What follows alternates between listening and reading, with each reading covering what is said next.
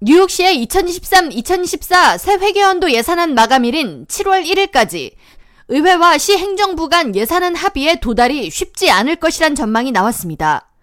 좌크지아 뉴욕시 예산국장은 31일 개최된 시민예산위원회 자체 행사에서 시의회가 세수 증가로 인한 지출을 늘리라고 압박을 주고 있지만 시 행정부에는 여러 다양한 시의 사정으로 예산을 그만큼 확보하기가 어렵다고 밝히면서 시 정부와 의회 간 견해 차이가 매우 크기 때문에 오는 6월 27일 시의회 예비선거까지 합의에 도달하기가 어려울 것으로 예상한다고 말했습니다. 이어 예산안 마감 기한인 7월 1일까지도 예산안 합의가 도출될 가능성이 매우 적다고 판단된다고 덧붙였습니다. 지하 예산국장은 뉴욕시에는 망명 신청자 대응 등을 포함한 예상치 못한 비용이 크게 발생했으며 내년 7월까지 약 40억 달러 이상의 비용을 해당 경비로 지출해야 하기 때문에 긴축 재정에 돌입해야 한다고 설명하면서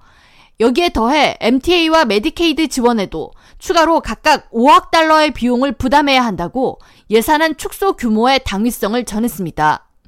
그러면서 시의회는 행정부의 사정을 고려치 않고 무조건 지출을 늘리라고 주장하는데 의회가 제안하는 예산을 현재로서는 확보하기가 어렵다고 강조했습니다.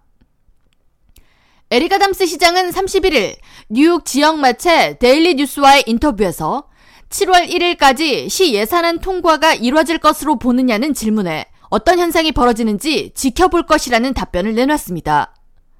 이에 대해 브루클린 지역을 대표하는 시의원이자 시의회 재정위원회 위원장인 저스틴 브래넌 의원은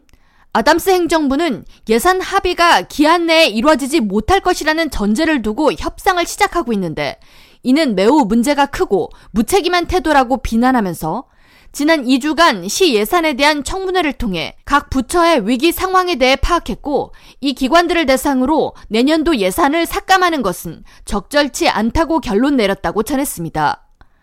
이에 대해 뉴욕 지역 매체 더 시티는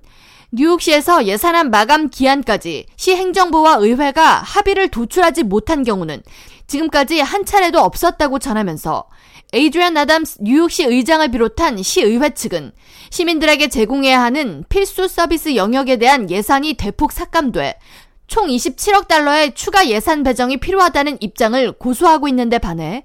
뉴욕시는 추가 예산 배정은 어렵다는 강경한 입장을 보여 의회와 시 정부 간 입장 차이가 어떻게 좁혀질지 주목된다고 덧붙였습니다.